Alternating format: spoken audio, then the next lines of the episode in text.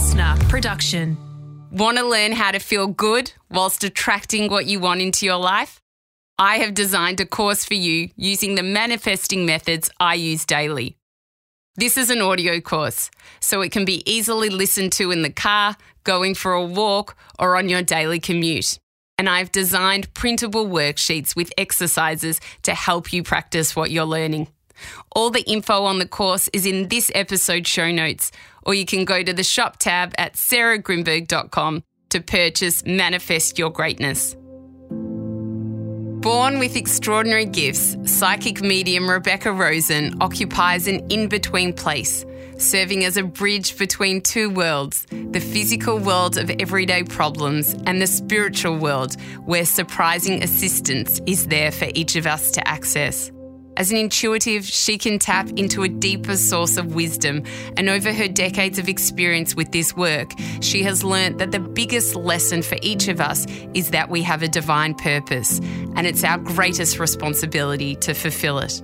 In this powerful conversation, we discuss how to remove obstacles on your path to self-growth, how each of us are assigned a purpose at birth, and how to communicate beyond the veil.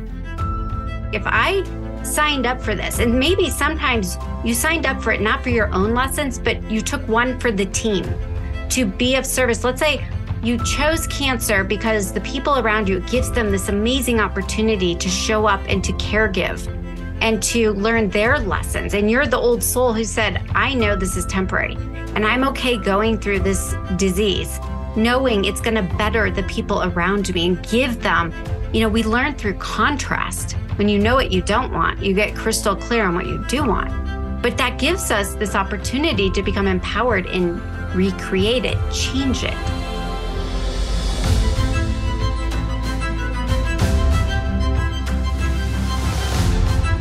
I'm Sarah Grynberg, and this is A Life of Greatness. Through my years of studying and researching the connection between human behaviour, personal growth and transformation, I have discovered the keys to unlocking greatness within others. In this podcast, I share stories and experiences from my own teachings, along with conversations with inspiring guests to help you learn the simple tips, habits, practices and strategies to cultivate an extraordinary existence. Rebecca Rosen is the best-selling author of many books, including Spirited and her newest book, What's Your Heaven? This episode does not disappoint. It teaches us about how to get out of our heads and into our hearts, and how we are never alone, even in our darkest hours. My hope is that this conversation inspires you to think more broadly about life and the purpose of our existence. From the text, A Course in Miracles. If you knew who walked beside you on the way that you have chosen, fear would be impossible.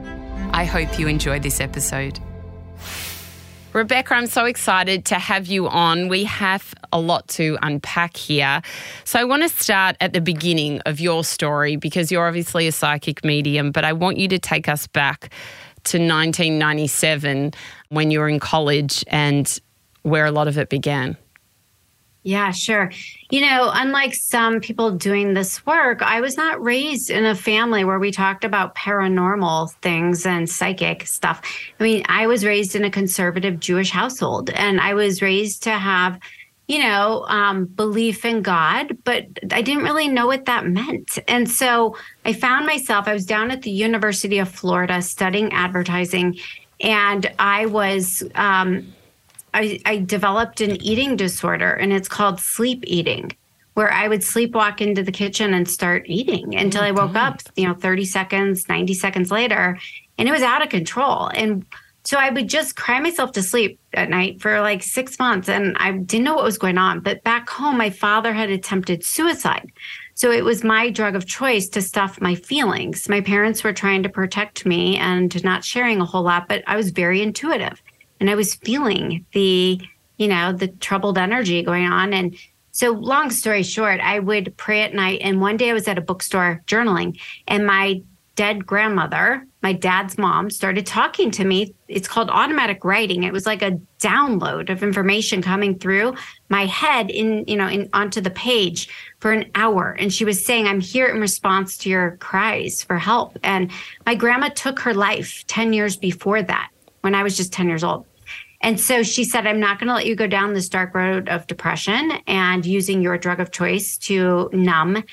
I'm going to help you to heal yourself from the inside out. And she gave me, her and my guardian angel, and again, I thought I was making all this up, but she gave me all this great, useful information. And she said, I know you think you're going crazy. So I want you to call your father and ask him these three things. Only he would know. So I ran out of the bookstore. I called my dad. Sure enough, those three things were accurate, down to how he found her when she died. She, she killed herself, and no one knew the details.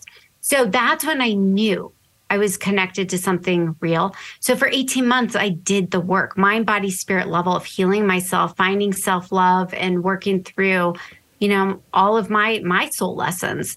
And so she said, you're going to now for doing the work, because I was in a really good, solid place. And she said, you're going to find your soulmate. And his name is Ryan. He's going to give you a rose. That's how you'll know it's a clue. It's him and his birthday. And she said it was nine twenty-four. So this is back in ninety-seven. There is no Facebook or Instagram, right? Okay, so my mom sets me up with this guy a few months after that. His name was Brian Rosen, and it hit me on our second date. Oh, my God. If you drop the B from Brian, you get Ryan. If you drop the N from Rosen, you get Rose. So I went back through my journals. I found the birthday, and I asked him, is your birthday September twenty-fourth? And it was. Oh, my God. Yeah. So that's when I shifted from doubting that I was doing this to believing. And from there, I tried to get a job in advertising, but I couldn't. And so I ended up moving from Florida to the suburbs of Detroit, where my dad lived. And I, a friend said, you know, you should go do, just test it out on strangers. Go try and see if you can read other people. So I did, thinking there's no way. Well, sure enough, I could. It was blowing my mind as well as the person sitting with me. And so a few months later, I said, okay, God, if you want me to do this, you bring people to me. You know, I, that saying, God is my publicist. Like, I am not going to go chase people down. So um, a week after that, a woman, an editor from the Detroit Jewish News, found me and did this whole story on me. It turned out to be the cover story.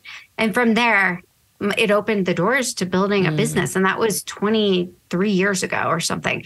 So that is how this all began. It's like it found me. And obviously it's a gift, and I and I very much love doing it. It is an absolute gift, and how lucky you to be able to have that. But I think it's also an area that I've always found so fascinating, and a lot of people find absolutely intriguing. And I feel like even if they doubt it, they're still intrigued by it. So it goes those two ways. I'd love you to explain for people who are listening today, you're a psychic medium, but there is obviously a difference between psychics and mediums, and what that difference is.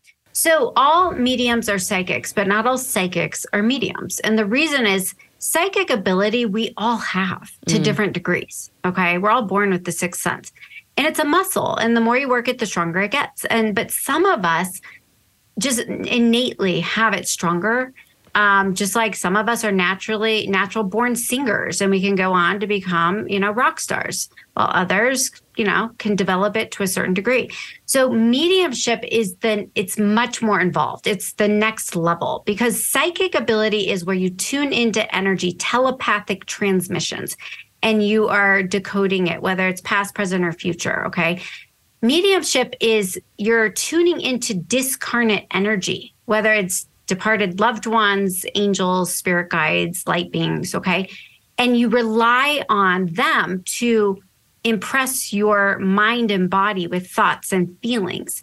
And then it becomes like playing the game of charades, because you have to make sense of. It's like a whole sign language mm. or learning a foreign language, that you, a vocabulary that you have to build over time. You know, I've been doing this for twenty-four years. So, and I'm still learning. There, I still am, you know, working with this, but it's a practice like anything else. And you absolutely can develop it. I, I really believe we can all do this for ourselves. Okay. I don't believe everybody can do it for other people, because not everybody is born meant to do it for other people. Yeah. But there are so many more mediums and psychics out there in the world right now, because so many of us are meant to share the gift, to be in service to others, to help people. Um, and also, since nineteen ninety-seven, when I kind of came out of the closet saying I did this, because way back then it was super strange and taboo, right? It's a lot more accepted and and understood in this day and age, you know, thankfully. So more people are are coming out with it. It's really interesting, because before we got on today, you gave me, you know, a really beautiful reading, and it was so comforting hearing some things that you had to say. We talked about some very personal stuff, and you tapped into my grandpa that had passed, and that was really beautiful. And then we did some more kind of psychic stuff with spirit guides and this and that. And it was really interesting to see the difference between the two things. And you said something to me, which is funny. And I was like, thank God. You're like, you don't have so many dead people up in spirit. And I'm like, that you know of. And I'm like, yes, and let's keep it that way. Thank you. That was really interesting. And then we went on to kind of, yes, you spoke to spirit guides in that instance, which I think is such a beautiful thing.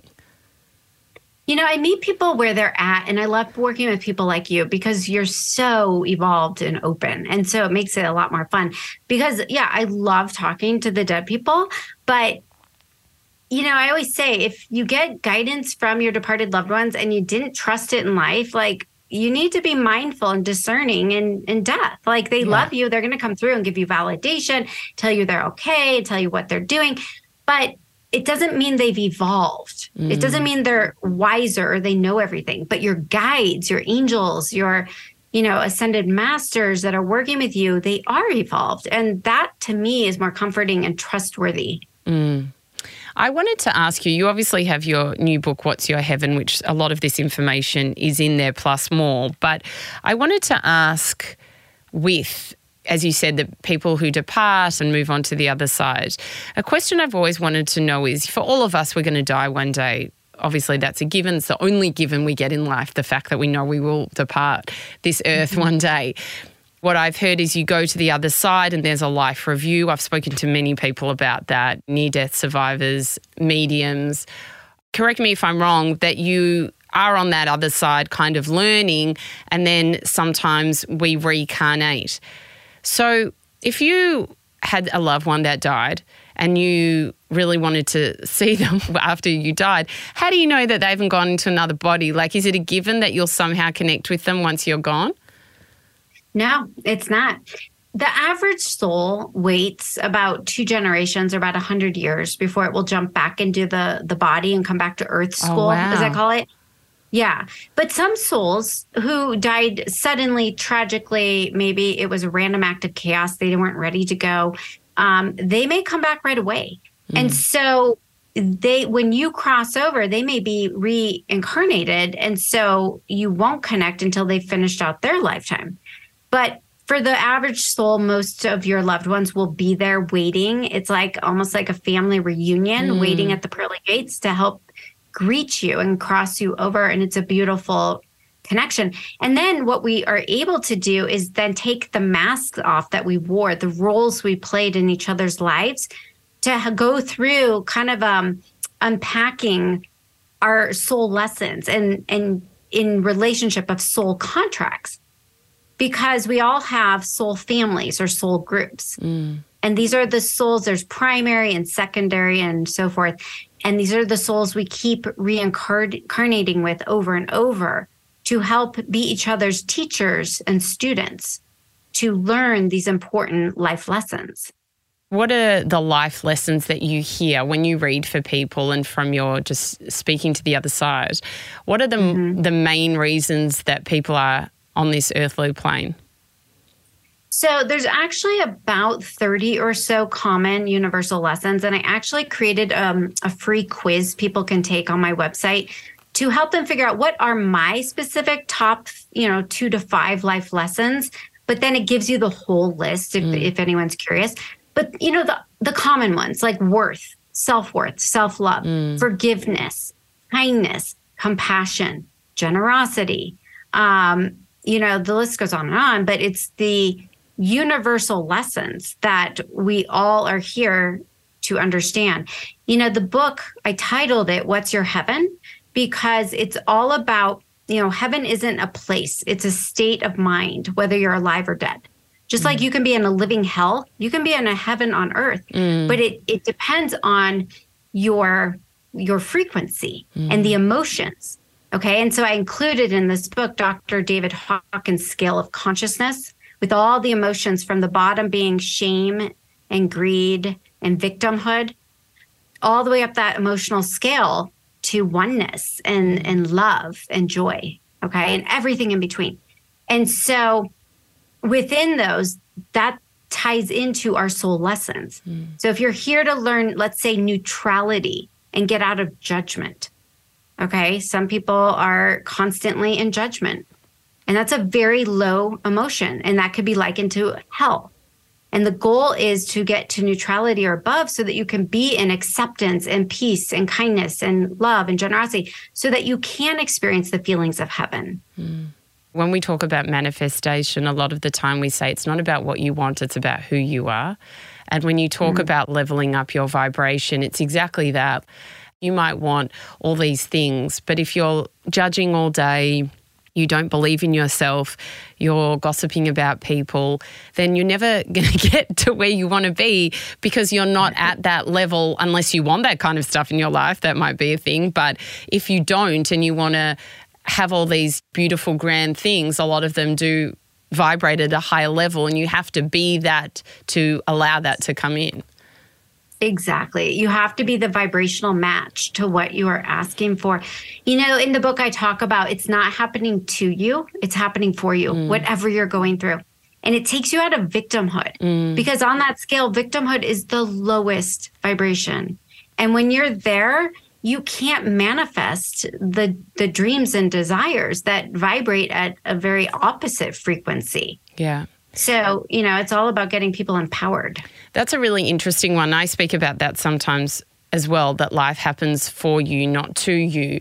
For someone that's listening now that might be unwell and they're unable to see that, how would you explain that phrase to them?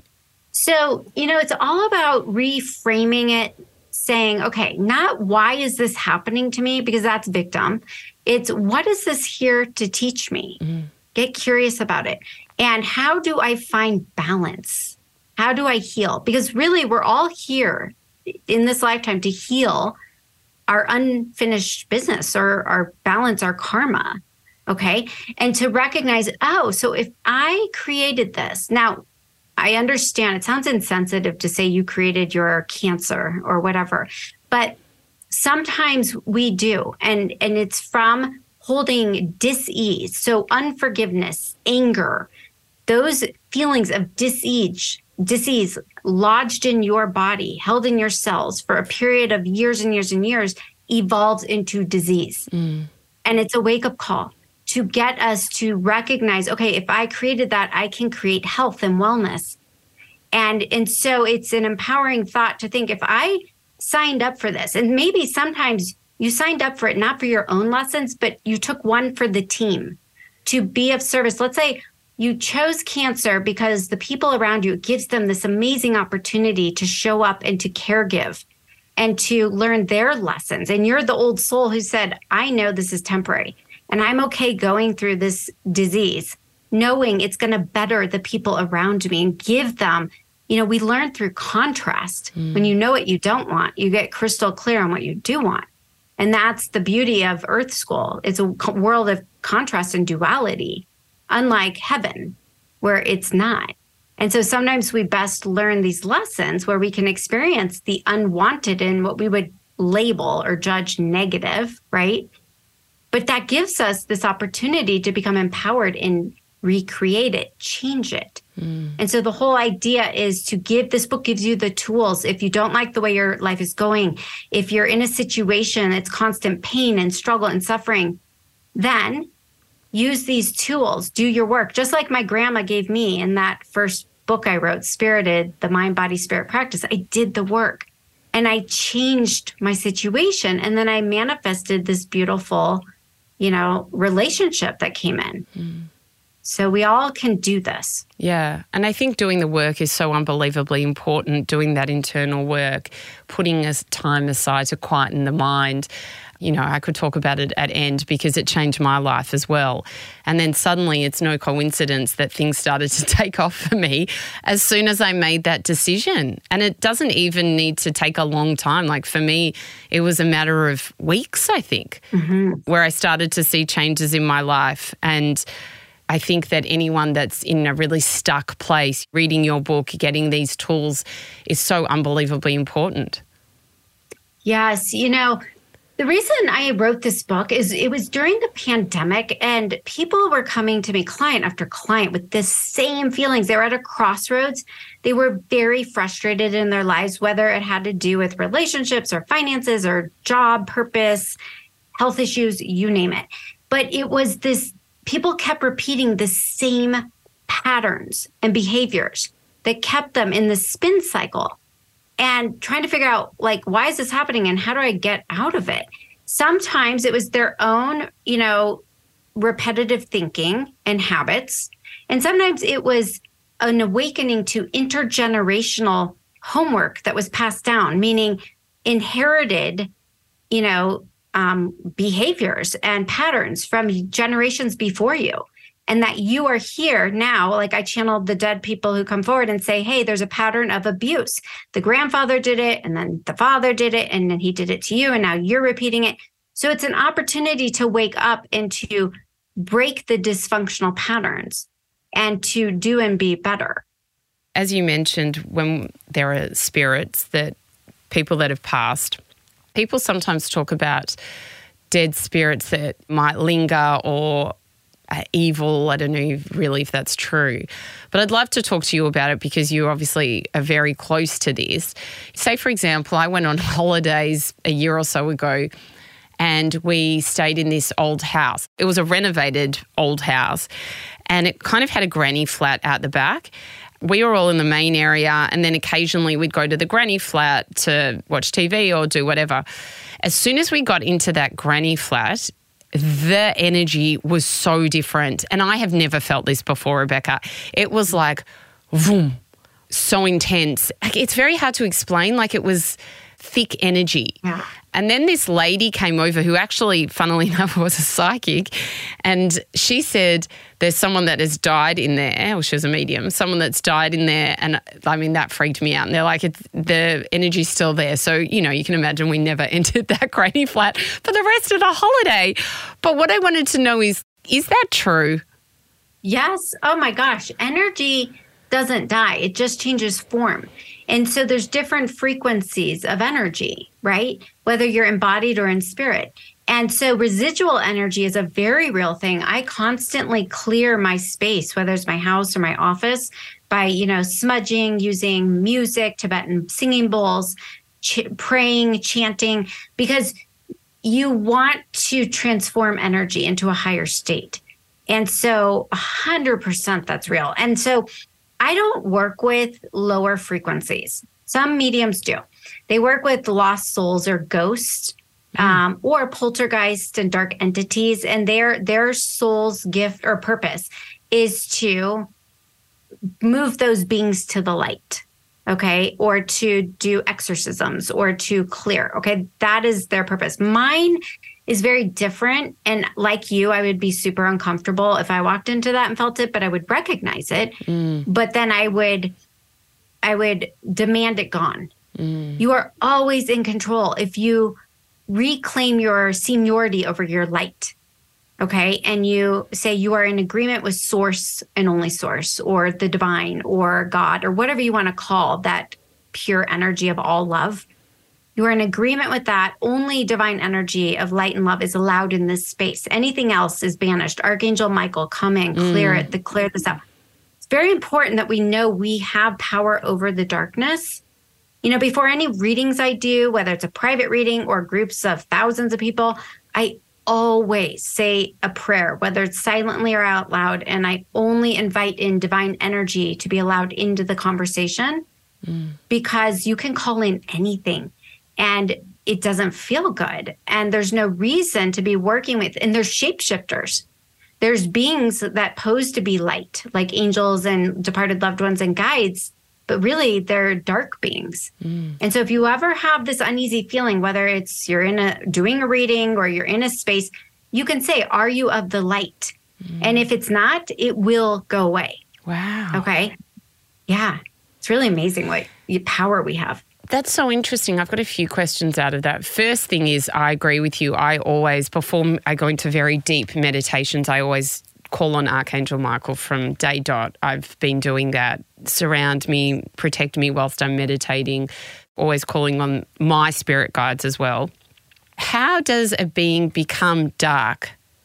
How does some be light and some be dark? So I write about this in the book because I talk about, like, with all the school shootings you've heard and mm. all the wars and all the dark stuff that happens in this earth school, I believe all souls are inherently good at mm. their core. But because we have free will, we can choose to show up in the frequency of light or of darkness and fear. Okay. And so when you show up and make choices from the frequency of fear, fear-based emotions, greed, anger, darkness, you know, evil, you are creating karma. You are creating, you know, from this place. I mean, that is our power. We have the gift of free will. And our job is to come back to our soul or higher self and show up in life and make choices from that frequency and not from shadow. Okay. And so long enough, you know, you, you, your thoughts become things, they're real. And that becomes your character over time. And that becomes your set point. And so those are souls who have disconnected from source. Mm. Okay. You know, I write about seven lessons in this book. And the very first lesson is I am connected. And it's all about how we are all born with the divine spark within us. Okay. Call it God or goddess energy, but that divine eternal essence that we are, our soul, that is made up of the eternal love and light of source. We all have it. The question is, are we going to choose to plug into it every day and operate from that place, that light, that love? Or are we going to unplug, disconnect, and then operate from shadow and fear? That's how this happens. And then when we die, I thought everyone went into the light once they died. How are some entities or darker souls still around? You basically go to the place you've earned based on an accumulation of your thoughts, words, and deeds over the course of a lifetime, okay? And so, you know, Spirit always says you pick up in death where you left off in life. Mm. So that doesn't mean you can't make mistakes. This is Earth School. We are all meant to make mistakes, okay? But just learn from them and make don't make the same mistake twice. Make new ones, right? But our job is to be the best that we can be, knowing we're perfectly imperfect. And so what happens is there are many tormented souls that upon their deathbed, they may resist crossing over, and then be- they become trap souls, or what we would call ghosts. Mm. They don't go to the light. And there's a lot of different reasons why. But a lot of times it's unconscious guilt. They know they were not the highest and best them. They were. There may have been evil. Um, it may be they're terrified and they're in this place of fear and they're not willing to let go and receive the light. So there's all different reasons. Some are, they died tragically, suddenly, and they're so in shock and trauma, even and disembodied, out of their body, right? That they're staying on this earthly plane because they're refusing to embrace their exit point. But then if you just truly let go, you will evolve. You know, you don't have to be perfect again, but you're going to go to the light, whatever that means to you.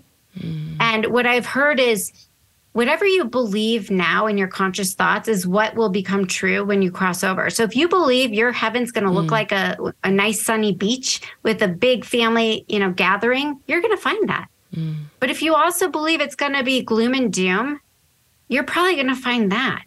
So that's why the point is we want to work on our consciousness now while we're still here so that we can live a heaven on earth. But then when we cross over, we can go to another level of our heaven. Mm. just recently I interviewed Scarlett Lewis, whose son Jesse died in the Sandy Hook massacre, and she was telling me this story, which was so beautiful, so sad but beautiful, about how she had all these signs from Jesse, and at one point she was a bit worried that he hadn't crossed over. He definitely died suddenly and so young. She'd spoken to a medium friend of hers. Anyway, the medium friend had says, tell him like you're okay and that he can cross over. And she did that. And then she saw this amazing sign in a skywriter writing something that basically had said like, I am in the arms of Jesus, which is what she believed in. Oh. And it was so beautiful. But it basically tells me everything that you have spoken about, sudden death, unexpected. But I suppose we all want our loved ones to cross over and be in a place that they're at more ease in than maybe if they were sick, or when someone's dying, it's never. Right. It can be pleasant, but, you know, it's still death. So we always want them to be at peace. Right. You know, I had a group reading today and three people's spirits came through for three different individuals, not a coincidence, and probably why I'm sharing this. And they said they were all traumatic young deaths and unsettled, but their loved ones prayed for them to go to the light, to, to, they prayed for their highest truth, highest healing, whatever that meant, and the highest good of all. And all three souls said how much living people's prayers mm. lifted them up higher and allowed them to go to the light and leave this earth plane dimension. So our prayers are heard, and they really help the souls, whether, you know, they're resisting going to the light or not, even if they've crossed over and are in heaven, but they are depleted and they need to restore their light. The best gift you can give them is pray for their highest truth, highest healing, and for the highest good of all. It's so funny you say that, because I think in a lot of religions, and I obviously speak to the Jewish one as we both are, where they sit Shiva and then they have the prayer service after that can go for a couple of nights.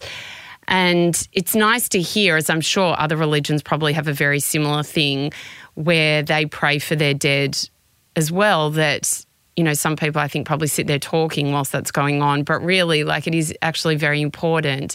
And even if it's not in a formal religious setting like that, as you mentioned, you can just do your own prayers and they will be heard and delivered. Exactly. You know, what Spirit has told me over the years is that it doesn't matter if you use formal religion or just your own personal spiritual practice. It's the intention behind it. And it's as long as you're sincere and coming from your heart, your prayers are powerful and effective. And it, again, you could be talking to your, like acting like you're talking to your best friend or reciting a formal prayer. Mm. Again, it really doesn't matter. Just do it from your heart.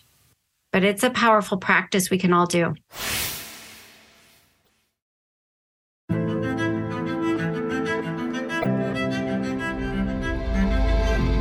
And I know that you talk about in your book a lot about the I am statement, which I speak about a lot. And I'd like to talk about that, but also in the regards to prayer, because, again, I think if we're saying, make me well or make me wealthy or this or that, it's kind of like we're detached and we're not feeling that energy of what we want. That's where manifestation comes in, where I am abundant, I am healthy, I am loved, whatever it is that you're seeking. So I'd love to know how you teach that and your perception and knowledge on that. It's all about claiming your worth in the now moment, because there's only now. And so often we are in this place of, you know, future tripping or stuck in the past. The point of power is now. Mm-hmm. So I am is a present tense. And when you imagine, whether you're writing affirmations or reciting them or vision boarding or meditating, you want to imagine your future self as if it's now, calling the future, right? So when you say I am, you are saying the divinity within me, mm. right? The God presence or goddess presence, the divine within me. And I am whatever it is. You're claiming it as if it is now, and you're you're basically bypassing a timeline, because if you keep putting it in the future, you're going to stay stuck in mm. wanting. It's never going to show up. And so I'm sure, I mean, this is obviously, you could speak to this as well, but it's so powerful when you claim it as if it's already here. And so in my early days of doing this, my guides would say, just say thank you for. Mm, that's gratitude is such a powerful frequency. So I just say thank you for perfect health and well-being. Let's say I have a bad cold. Thank you for my cells healing now. Thank you for perfect health. Thank you for. And so you just own it now, and you will then embody it versus putting it somewhere out there. You're not, it's always going to be out there. I'd love to know, what are your practices that you do daily? Well, so the very first thing I do before I even lift my head from the pillow, I intend to have a day of heaven on earth. Mm. I ask for a day of bliss, grace, ease, joy, and flow. So I, I claim it. I'm not hoping or wishing. I am saying I am waking up in five D and I am having a day of heaven on earth. Thank you. Thank you for this day. Right? Then I imagine bubble wrapping myself is what I call it. I get spiritually dressed for my day. And I imagine the big gold bubble around me. I put a grounding cord into Mother Earth. I hook up, plug into source so that I am one with my higher self and my team and spirit. And then for I, op, I ask to drop from my head and get into my heart and really be embodied. Because so often anyone who's like me, who's an empath and highly sensitive, it's hard to be in this earth plane. Like there's a lot of negative energy, fear-based energy, a lot of darkness. And so you want to set the intention to be a match to the light mm. and to love and to be in. So when you're like sensitive, it's sometimes you disembody, you dissociate because we don't feel safe, but you're more powerful when you call all your energy back to you and you're in your body. So I can tell in the morning, if I'm feeling really fragmented, overwhelmed, and off, I will immediately call my energy back. I'll call it back from other people. I'll call it back from my future, like worrying about what's going to happen the next day. I'll call it back from the past. If I still think about something that just happened, you call your energy back. And that takes us back to getting present. Mm. So those are some of my um, practices to start my day. And then meditation. I really, I know it's like over talked about, but meditation, you know this. I know. It is the easiest, most powerful practice, and we can all do it. And you don't have to be formally trained. It's really about being present, focusing on your breath, and making space for stillness. And then from there, everything else will work its magic. Your guides have room to connect with you, your higher self. And so those are my definites. And then I like to incorporate yoga and walking, moving meditations mm. as well. I think that's so true. And I think that with meditation, what's so nice about it for people who are wanting to seek that extra connection and they don't know how, or they're trying and they feel like they can't hear or whatever it is, going into meditation is always nice because it is that quiet space where our thought patterns slow down and there is time to kind of feel and hear and just know that there is that connection with that wider group out there that meets sometimes with the hustle and bustle of life, it might be hard for people to feel that they can connect with. Exactly. You know, we all have a team in spirit, and that is made up of your departed loved ones, your pets, your angels, your spirit guides, and they're always there at our side. But we, because of free will, have to invite it in. Mm. So we have to, A, suspend disbelief and doubt long enough to at least extend that invitation and let it in. And then B, we have to, it's a practice. We have to, you know, make it a point to work with it. And prayer and meditation are honestly the easiest and most accessible ways for anyone and everyone to do.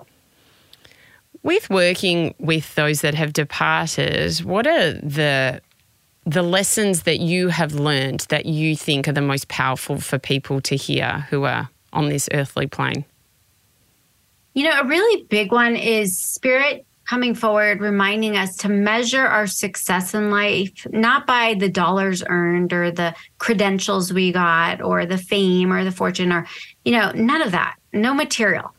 Measure your success in, in joy, the amount of joy you experience, because at the end of the day, when we die, we don't have pockets. All we're taking with us are the memories we created, the love we shared with others. Mm. That's what's eternal. Um, so I think that's a really big one. The other one is, and I wrote a whole chapter on this, on worth. Measure your worth in the amount of light that you hold. Mm. Okay. Again, not, not to measure it by any material, um, you know, or external measure, but that how you show up in honor, how you show up in light, how you show up in love, first and foremost for yourself, you know, having self-regard and self-love, and then being able to then pay that forward and show up in service of others, and to be kind and to be generous and to be loving towards others. Mm. That is what builds our, our worth. And that is what builds our havingness cup. It fills that havingness cup, right? So when you are showing up in that light and holding that light, your life is abundant. The universe brings it back to you in abundance in all things. Mm. So those are the most powerful lessons. I have learned a lot about the law of cause and effect, and I think that was kind of what you were just speaking about then, where things are reflected back to you. If you're a good person or if you do a good deed, that will be reflected back somewhere in your life, sometimes straight away, sometimes in many years. But the same goes if you do something negative, that reflection will happen too. And they talk about, you know, Newton's third law of motion in physics, where it's like you throw a ball against the wall and it comes back. It's that same idea. Have you learned a lot about that with talking with those that have departed? Yes, yes. And it is the same thing. And it's all about the law of attraction, like attracts like. And mm. you you attract like frequencies, whether it's situations or types of people. And so your goal is to be at the highest frequency you can possibly be. And that's where I put that scale in there, because Hawkins did such a great job of, you know, showing us what that looks like emotionally. So mm-hmm. when you're feeling kind, you're feeling, you know, loving, you're feeling generous, you know, you're going to attract that back to you. And so you have nothing to worry about. Life becomes fun and magical. He's like, what miracle is going to happen today? However, the opposite is true. If you are putting out, you know, greed and judgment and negativity and all those negative emotions, it will show up. It'll reflect back, sometimes in a car accident, or somebody steals something from you, or, you know, somebody's talking and gossiping about you. Well, guess what? You have to look in the mirror and say, what's my part in this deal? Mm. How did I contribute to this? Because you have to take ownership. You know, Spirit says all the time, when we die, we're forced to take accountability for our energy. You know, there's this saying, be responsible for the energy you bring into this space. Mm. Well, that's where we have to look in the mirror and say, okay, why did I attract this? Why does this keep showing up in my life? And it's either there to teach you a lesson, or it's a mirror for you to show you your beliefs. And that usually goes back to your own sense of self-worth and self-love, or lack of. Yeah. That's so beautiful. Rebecca, what's your favorite prayer? My favorite prayer... It's not religious. You know, I say the Shema, actually, since this is really funny. This brings it full circle. My grandma Babe, my dad's mom, who started talking to me, helping me back twenty-four or five years ago. So she taught my dad to say the Shema, okay, which is in Judaism, um, Shema Yisrael, Adonai Eloheinu, Adonai Echad. And my dad told me when I, I will never forget, when I was five years old, he taught me to say it. And I've said it probably every single night since then. Really? Okay, I'm now forty-six. I'm not kidding. It's habit. When I lay down, I just say the Shema. And then from there, I go, and these are, this is unspoken, because energy, it's telepathic. You don't need to talk out loud. You don't need to pray out loud. Your guides will hear you. Your loved ones will hear you. And so I say that because for me, that connects me to source energy. Mm. Okay. But I say it without the context of Judaism or religion for me, even though it comes from that. Because I, I consider myself, I love my religion, and I love, you know, and respect the morals and values, but I'm much more of a spiritual person than a religious one. Yeah. And so I usually don't share that, just because I sometimes religion alienates and separates, and mm. it's uncomfortable for people. But you asked, so that yeah. is truly, that is my prayer. But then I was going to say, my guides channel prayers to me all the time. So I'll use my own made up, well, not made up, but yeah. downloaded from Spirit prayers, and I have a few of those. It's so funny. Recently, I have had this voice in my head when I'm feeling a bit out of sorts. It's Louise Hayes saying, all is well. Like when I am just feeling so strange, all I hear in my head is, all is well. And oh, I'm like, and it just I like brings me back. It brings me back. And then I've noticed a couple okay. of times I'll just be in the kitchen or something and I'll go, all is well, out loud. And I'm like, what am I saying? That's amazing. Yeah. That's your higher self. Yeah. All is well. And that is a prayer in and of itself. Yeah. And, you know, again, I think this goes back to, it doesn't matter what you say, it's the intention behind it. Yes. Because energy follows intention. And as long as whatever you are intending and putting out there comes from your heart, it's heartfelt and sincere, not your head, that is powerful. And that is what connects you to source and to spirit. Yes, I agree. I'd love to know, Rebecca, what is the most mystical experience that you have ever had? Well, hands down is first when Grandma Babe came to me in the bookstore. But then the second one would be when I was at the end of my first marriage and I was really struggling with, do I stay? Do I go? This is not serving either one of us. And I prayed on it hard and I was so torn. And I went to bed, and in the middle of the night, my dad, who had died at that point, it was like ten years before, showed up at the end of my bed. And that was the first and only time I've seen a ghost, like the apparition of my mm. father standing there.